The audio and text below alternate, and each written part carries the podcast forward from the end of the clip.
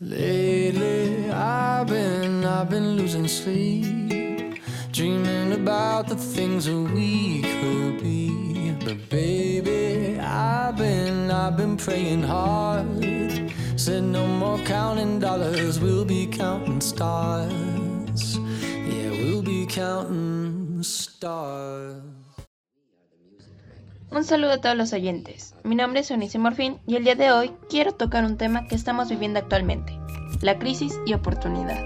Así es, últimamente hemos estado muy aterrados con todas las noticias actuales y nos olvidamos que podremos ocupar esta crisis para algo positivo. La crisis es un acontecimiento que afecta a un parte de una red social y activa modos de ayuda y resolución de problemas que pueden provenir de recursos propios o fuentes exteriores. Por ejemplo, vamos a ver, mientras que una catástrofe es un acontecimiento imprevisto, como un terremoto, un tsunami, una inundación, una crisis es un cambio que puede ser desfavorable o favorable, una mutación intensa que puede regresar luego a la forma inicial o evolucionar para peor, pero también puede progresar hacia un nuevo y mejor comienzo.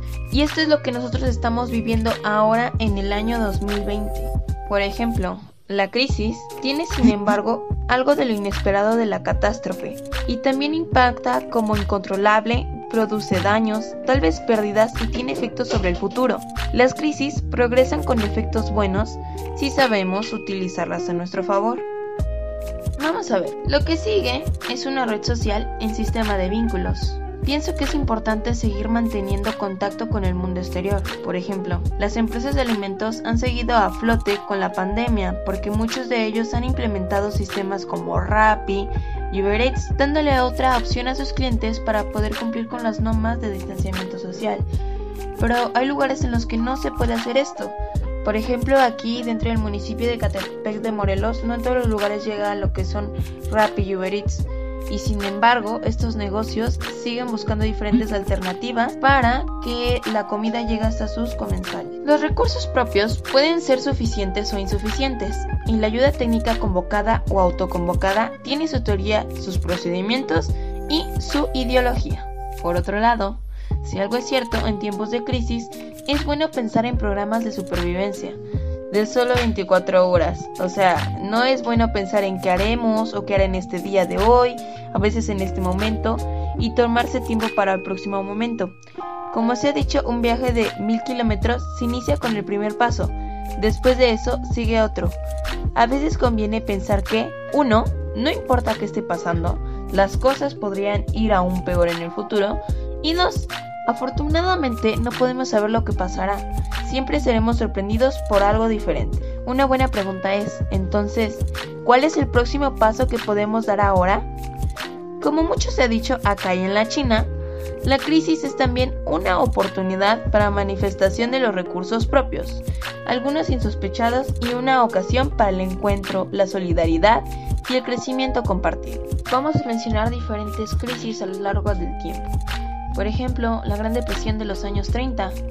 El llamado crash financiero de 1929 dio origen a la Gran Depresión de los años 30 del siglo XX, cuando la economía mundial entró en un periodo de estancamiento, de lo cual solo pudo salir después de la Segunda Guerra Mundial. Fue la depresión más larga con el tiempo, de mayor profundidad, la que afectó a más de un número grande de países y que ha sido utilizada como paradigma de la forma en la que se puede producir un grave deterioro en todo la orbe. La llamada Gran Depresión se originó en Estados Unidos a partir de la caída de la Bolsa de Valores de Nueva York el martes 29 de octubre de 1929 y rápidamente se extendió a casi todos los países del mundo. La incertidumbre y la pobreza se transmitieron como una pandemia, creyendo la renta nacional, los ingresos fiscales, los beneficios empresariales y los precios. El comercio internacional descendió entre 50% y 66%, mientras que el desempleo en Estados Unidos aumentó al 25% y en algunos países alcanzó 33%. Ahora vamos a hablar de la crisis del petróleo de 1973. La determinación del bloque árabe de la Organización de Países Exportadores de Petróleo, OPEP, en 1973 a llevar a cabo un embargo petrolífero a las naciones occidentales fue un acto de represalia a los países que apoyaron a Israel en la guerra contra Yom Kippur. Esta medida castigó y provocó el incremento de los precios del petróleo y en consecuencia un fuerte aumento de la inflación. Otro de los efectos de esta crisis fue en el incremento del desempleo y un bajo crecimiento económico. Por su parte, en los países de la OPEP nacionalizaron las empresas petrolíferas y vieron cómo sus ingresos aumentaban notablemente. Pero por otro lado, se produjo una mayor inflación y muchos países entraron en una etapa de bajo crecimiento económico. Precisamente en este periodo económico marcado por una elevada inflación y una economía estancada, se acuñó el término estanflación. Sorry, not gas. Como siguiente punto, vamos a hablar de la crisis de las deudas de los años 80. En la alza de los precios del crudo durante la década de los 70 se generó un gran excedente financiero en forma de petrodólares, los cuales se convirtieron en préstamos hacia países con gran desarrollo, principalmente los latinoamericanos. Sin embargo, el súbito repune de las tasas de interés en Estados Unidos y el mundo a principios de los años 80 generó en los países deudores se encuentran al borde de la suspensión de los pagos, entrando en una crisis financiera de la cual se tardarían casi una década en recuperar. Pero este fenómeno no fue privativo en América Latina. También se produjo un crecimiento en endeudamiento externo de los países de Europa, del este, de algunos de Europa del Sur, de las naciones de Asia Oriental y también de los africanos. Esto provocaría desequilibrios internos de sus finanzas públicas y privadas y en medio de las prolongadas renegociaciones de las deudas. Ahora quiero mencionar la crisis tango del año 2001 al 2002. La economía argentina se vio afectada por la crisis en Brasil, que era su principal socio comercial. El país sudamericano enfrentaba en 2001 una continua contratación hasta entrar en recesión. Esto hundió y hundió a los salarios desató saqueos de alimentos y vio salir a cinco presidentes en tres semanas. El efecto tango consistió en la posible declaración argentina de su incapacidad para cumplir con los pagos por servicios de la deuda y el contagio de la situación en los demás países latinoamericanos. Todo comenzó con el rumor de la incapacidad de Argentina para poder pagar servicios de la deuda externa y el disparo del riesgo del país lo que sacudió los mercados financieros internacionales. Además, hay que tener en cuenta que Argentina era el mayor emisor de deudas en los mercados internacionales del capital, muy por encima de Brasil y de México. Crisis financiera global 2008-2009. Está unida a una de las crisis financieras más graves y extensas desde el crash de 1929 y fue luego el resultado del colapso de la burbuja inmobiliaria en Estados Unidos, que provocó en 2007 la llamada crisis de hipotecas subprime. Ah, las repercusiones de la crisis hipotecaria comenzaron con el contagiado del sistema financiero internacional con las quiebras de los bancos de la intervención Lehman Brothers y Bear Stearns, el desplome en los principales mercados accionarios del mundo. Las autoridades económicas desde el inicio de la crisis optaron por diferentes soluciones. La inyección de liquidez desde los bancos centrales, la intervención y la nacionalización de los bancos, la ampliación de la garantía de los depósitos, la creación de fondos millonarios para la compra de activos dañados o la garantía de la deuda bancaria. Su objetivo era mantener la solvencia de las entidades financieras, restablecer la confianza entre entidades financieras, calmar turbulencias bursátiles y tranquilizar los depositantes de los ahorros. Ahora vamos a hablar de la crisis de los PICs europeos 2008. Portugal, Irlanda, Italia, Grecia y España conforman un acrónimo en inglés de los países en mayor riesgo por la crisis de deuda de Europa en 2008. Aunque se ve como consecuencia de la caída de Lehman Brothers, también hay quien ve el problema de estas economías en su déficit presupuestario, derivado de una política de desajustes con el gasto de cada nación. Grecia resultó ser el más débil del bloque. Fue rescatada en dos ocasiones y su tasa de paro fue la mayor en Europa, seguida por la española.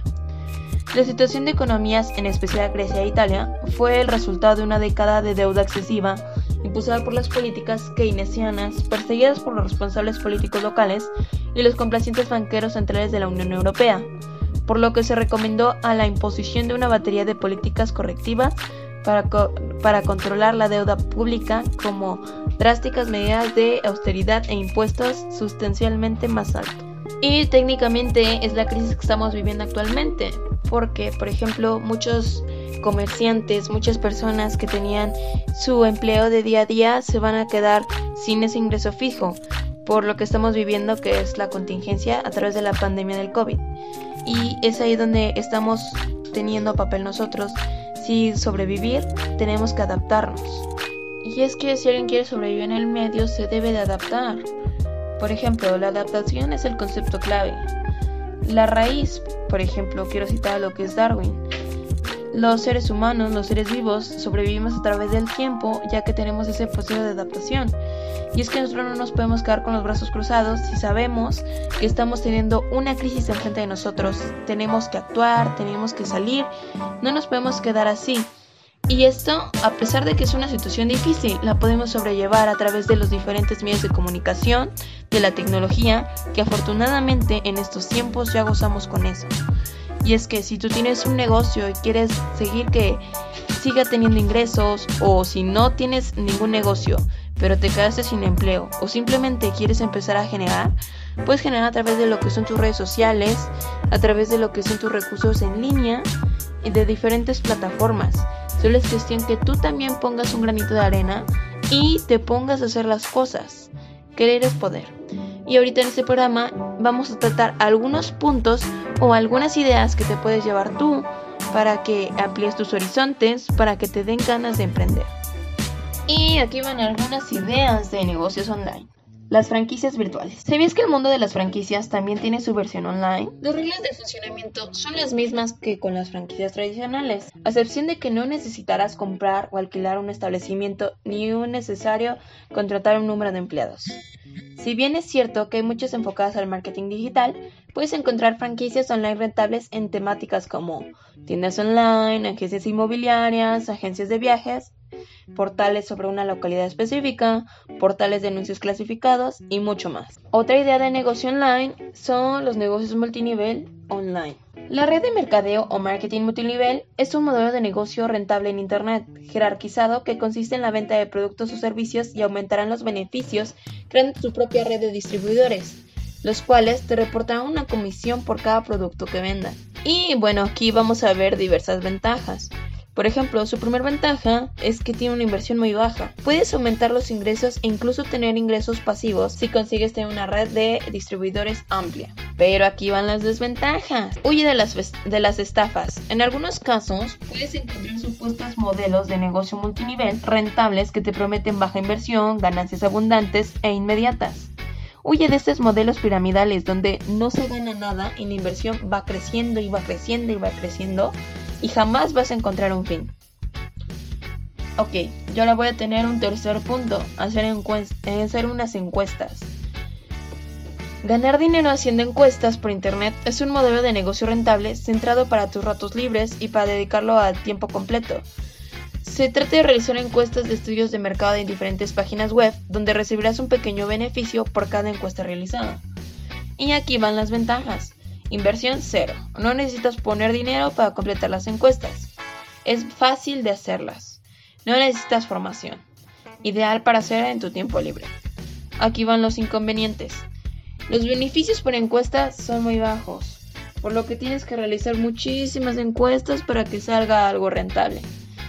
No dejar de ser rentable requiere mucho tiempo y disciplina si quieres obtener grandes beneficios. La escalabilidad depende de tu tiempo, por lo que es mejor utilizar ese momento exclusivamente para tu tiempo libre. Y aquí tengo otro negocio que va a ser el número 4 de las plataformas PTC y de navegación. Igual que el punto anterior, este modelo de negocio se centra en obtener beneficios para navegar en ciertas páginas o ver anuncios. No es un modelo de negocio del que se pueda vivir, salvo de estos muy concretos. Pero aún así, si se sigue siendo un modelo de negocio online rentable, si lo usas en tus ratos libres, ya que solo puede llevar mucho tiempo. Y aquí vamos a ver las ventajas. Inversión cero. Perfecto para hacer en ratos libres. Dispones de bastantes sitios web que ofrecen esa alternativa para ganar dinero. Y aquí van sus inconvenientes. No esperes hacerte rico con este modelo de negocio. Los beneficios por anuncio o páginas web son muy bajos. La inversión en tiempo puede ser elevada si quieres obtener grandes resultados. Hay muchas plataformas consideradas estafa o que no pagan. Ten muchísimo cuidado. Y ahora voy a hablar de lo que son las tiendas online. Y esto es algo muy, muy, muy popular. Con la llegada de la crisis es inevitable ver cómo algunas tiendas han cerrado. Pero como contrapartida a esto, otras tiendas online han abierto. Y esta es la que las compras por internet están en el auge.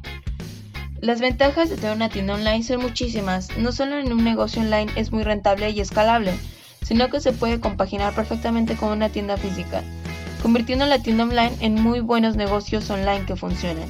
Imagínate tener una tienda de internet donde los costes del establecimiento y los empleados son cero, puesto que este es el caso de la tienda de negocio por internet.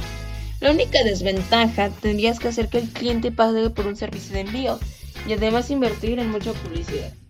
Y esto es en algo que tú tienes que ver a futuro. Por ejemplo, tenemos diferentes tipos de envío.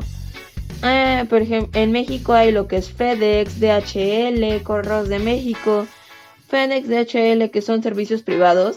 Normalmente por distancias cortas ya te cobran de 100 pesos, 150, 200 pesos el envío. Sin embargo, sus entregas son express. Y lo que son correos de México se tardan de 10 a 12 días, pero sus costos son muy bajos. 40 pesos, 50 pesos por distancias nacionales. Y bueno, si todavía tienes alguna duda de crear o no un negocio online, vamos a hablar un poco acerca de ciertos negocios que han tenido éxito. Por ejemplo, vamos a enfocarnos en lo que es España. Eh, en primer lugar tienen a lo que es Agapea. Agapea, libros urgentes. Esta conocida librería online, que ahora alcanza los rincones del país, nació en el 2002 con los malagueños de Miguel Ángel Ferrero y Diego Jiménez como sus creadores. Agapea nació con raíz del interés que tenían sus fundadores de vender en principal unos libros sobre estudios financieros. Se sintieron atraídos por la idea y decidieron abrir una web para atender pedidos online, una apuesta curiosa teniendo en cuenta que al principio del milenio las ventas a través del Internet no eran tan fuertes como hoy en día. No fue hasta 2005 cuando Agapea abrió una primera tienda física en Málaga y posteriormente comenzó a expandir sus servicios online por Europa y América para vender libros en español. En 2013, Agapea inauguró un sitio online en eBay y las ventas se dispararon a nivel internacional, registrando un crecimiento de las ventas de un 62% en el mismo año. En el 2016 facturó 16 millones de euros, unos 135 mil envíos a domicilio, repartiendo encargos nacionales entre el 70% e internacionales de un 30%. Desde su fundación, pues la librería ha vendido alrededor de 4 millones de libros entre sus clientes de más de 20 países. ¿Cuál es la clave de crecimiento de esta empresa? La librería facilita el pedido de sus clientes a través de su sitio web y ofrece la posibilidad de envío a una tienda cercana a los hogares de los clientes. En este caso, que desean retirar el libro de una tienda física de Agapea, informa a sus clientes de la llegada de su pedido a través de un SMS y un correo electrónico. La segunda es la apertura de su página en eBay. Potenció un grandioso éxito de las ventas de Agapea a nivel nacional e internacional. En su día era de las pocas plataformas de conseguir clientes online. Hoy en día, por suerte, existen más vías. Agapea mantiene un número de ventas a lo largo de diferentes temporadas con la promoción de bestsellers y trabaja en las campañas de 15 días donde se promocionan recomendaciones para toda clase de libros. En la actualidad, Agapea ha aumentado su plantilla formada por 180 trabajadores distribuidos en diferentes sectores, de una especial dedicación en su plataforma tecnológica. Y en segundo lugar tenemos a lo que es Mr. Wonderful, en 2011, los catalanes Javi Araceli y Angie Cabal se encontraban planificando su propia boda. Siendo ambos diseñadores gráficos, decidieron crear sus propias tarjetas de invitaciones y también de regalos adicionales para sus invitados, quienes quedaron encantados por sus detalles. Así su círculo empezó a ser recomendado. Pasaron a diseñar merchandising para las bodas en su tiempo libre, de dejar puestos de trabajo para fundar Mr. Wonderful y ofrecerle sus diseños a través de, a través de su web. Juntamente con el nacimiento de su empresa, el matrimonio publicitaba ilustraciones en su página de Facebook y contenía en su mayoría frases positivas. Decidieron crear un merchandising de sus propios diseños y distribuyeron sus productos en pequeños locales, hasta que las grandes cadenas en el corte inglés y Fiancé se interesaron por distribuir sus productos. Así, Mr. Wonderful aumentó su plantilla y sus almacenes. En la actualidad, la cuenta es de 150 empleados. Distribuye sus productos en 26 países y 1.200 locales pequeños y grandes. En 2016 llegan a facturar más de 30 millones de euros. ¿Qué han hecho para crecer Mr. Wonderful? Es evidente que su página de Facebook incrementó su fama de forma asombrosa. Muchos de sus seguidores no seguían Mr. Wonderful por su identidad de empresa, sino por sus ilustraciones, los valores de optimismo y motivación que se han transmitido desde sus inicios hasta su encandilado a más de un millón de seguidores en Facebook. Un gran porcentaje de compradores sigue vendiendo en las redes sociales, así que hoy en día continúan compartiendo ilustraciones en sus perfiles, Facebook, Twitter e Instagram. La tienda online Mr. Wonderful se encuentra en su página web y ofrece una múltiple variedad de productos con su diseño de tazas, fundas para móviles, velas, libretas, bolsas, etc. También dispone de una aplicación para iOS y Android que permite ver las ventas desde tus dispositivos móviles. En sintonía con su tienda online, Mr. Wonderful tiene un blog de muymalon.com. No solo informa las próximas novedades de sus productos, también de sus publicaciones donde dan recomendaciones sobre regalos, moda y más. El 3 es PC Components. Alfonso Tomás, estudiante de informática, y Francisco Yufera, diplomado de Relaciones Laborales, se conocieron trabajando en Murcia. Ambos compartían el interés de comercio online. Decidieron unir fuerzas para crear un negocio, en este caso una tienda de franquicia tecnológica. Pronto abandonarían este proyecto e iniciarían un componentes periféricos en año 2005 y con una inversión de 5.000 euros consiguieron abrir su primer local en físico. Su filosofía inicial consistía en vender y distribuir componentes de ordenador, de aquí su nombre actual. Con el paso del tiempo, el pequeño local de Murcia se les quedaba pequeño y no era suficiente para los trabajadores de dos personas. Atendían hasta, 30, hasta 300 pedidos al día. Empezaron a crecer enormemente gracias a sus tiendas online y han abierto tan solo una segunda tienda física en Madrid. Y les hace falta abrir más. En 2015, 10 años después de su inicio como socios, facturaron 250 millones de euros y en 2016 incrementaron 271 millones de euros y sin salir de Murcia. PC Components hoy es un día permite competir contra la propia plataforma de Amazon.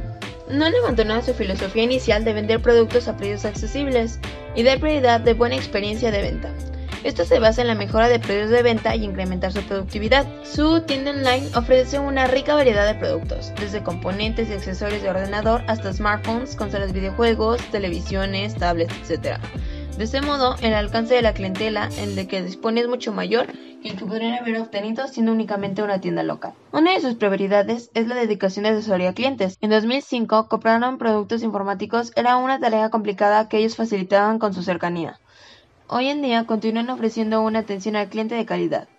Ofrecen entre otras opciones la posibilidad de montar ordenadores para los clientes con un pago adicional de las P solicitando y además listas para emplear. Y el número 4, Chick-fil. Seguramente has oído lo del que una vez, claro que sí, guapi, del anuncio de Chick-fil. Pues esta coletilla esconde una historia del nacimiento del servicio de la mano de Nono Ruiz y su socia Laura Muñoz, Ambos en 2006 eran una pareja y empezaron a trabajar en proyectos común en Granada, sin mucho éxito. Tras esta dura etapa, ambos deciden probar una nueva fórmula, hacer intermediarios en la venta de ropa de segunda mano. En año 2013, una inversión de 6.500 euros nació Chick-fil. Por aquel entonces en eBay y otras plataformas de venta de segunda mano eran las más habituales, pero ninguna ofrecía especial dedicación en la moda. Compraron el dominio y diseñaron la landing page, sencilla, establecieron el contacto de blogueras de moda para ofrecerles utilizar su nuevo servicio y con contrato de terceros desarrollaron el apartado técnico. Chick-fil comenzó a crecer enseguida, tanto que sus primeros seis meses cerró su financiación con 60 mil euros.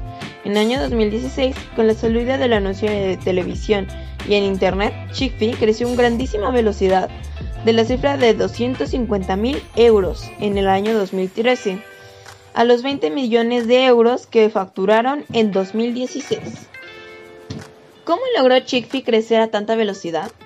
El anuncio que lanzó Chick-fil tuvo tanta fama que entre admiradores y destacadores tuvieron definitiva su campaña de marketing de impacto público español. Hasta la canción de Spot apareció como una forma de tendencia en plataformas de música y tuvo grandes resultados para Chick-fil. Desde entonces, cada 7 segundos una prenda es vendida a través de su servicio. El éxito de su campaña de marketing también tuvo como principal factor del lenguaje para dirigirse a la juventud española, su área de clientela más importante. El carácter joven tuvo un presente eh, potencial en su anuncio televisivo, pero también en sus otras vías de comunicación, las redes sociales.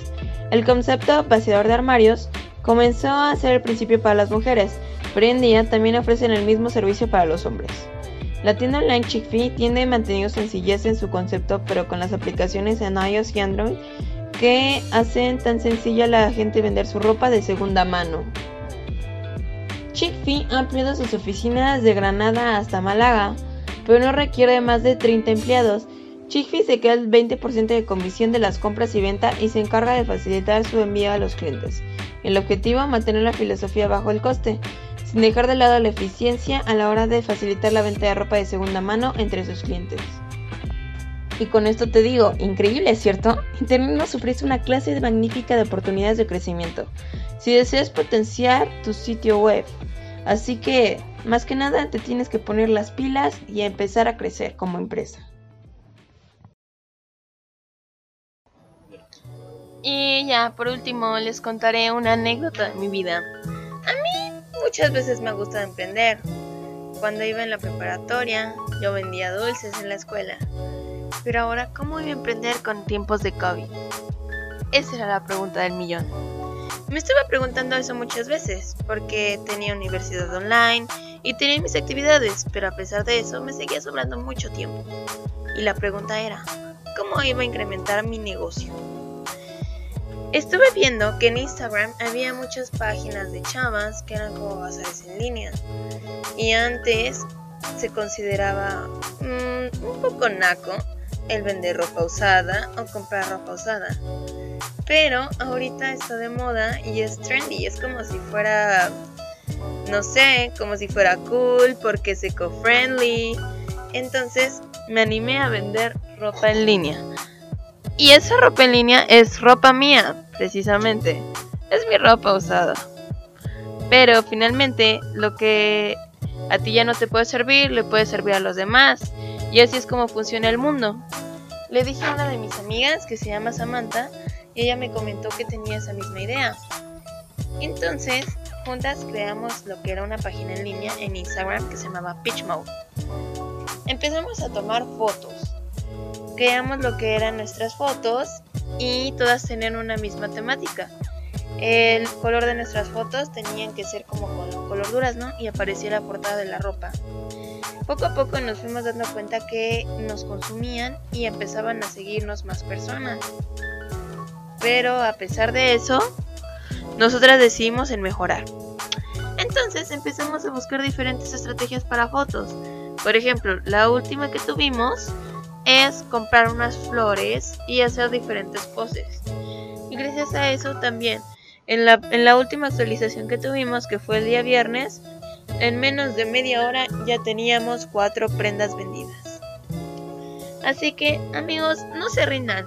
Aunque ustedes piensen que puede ser una mala idea de negocio, tal vez esa idea los lleve al éxito. Tal vez esa idea los vuelva millonarios. Solamente tienen que echarle un poco de imaginación y de quitarse la pena. Probablemente ustedes necesitan utilizar sus redes sociales para algo más que sea para chatear, para estar en el Facebook, para estar viendo memes y para generar ingresos. Yo les invito a que se pongan la pila. Bueno chicos, con esto concluye el tema de hoy. Espero poderles haber dejado algo y quitarles el miedo de emprender en tiempos de crisis. Acuérdense que una crisis es una oportunidad y con el manejo adecuado de la tecnología lo pueden lograr. Mis mejores deseos y hasta la próxima.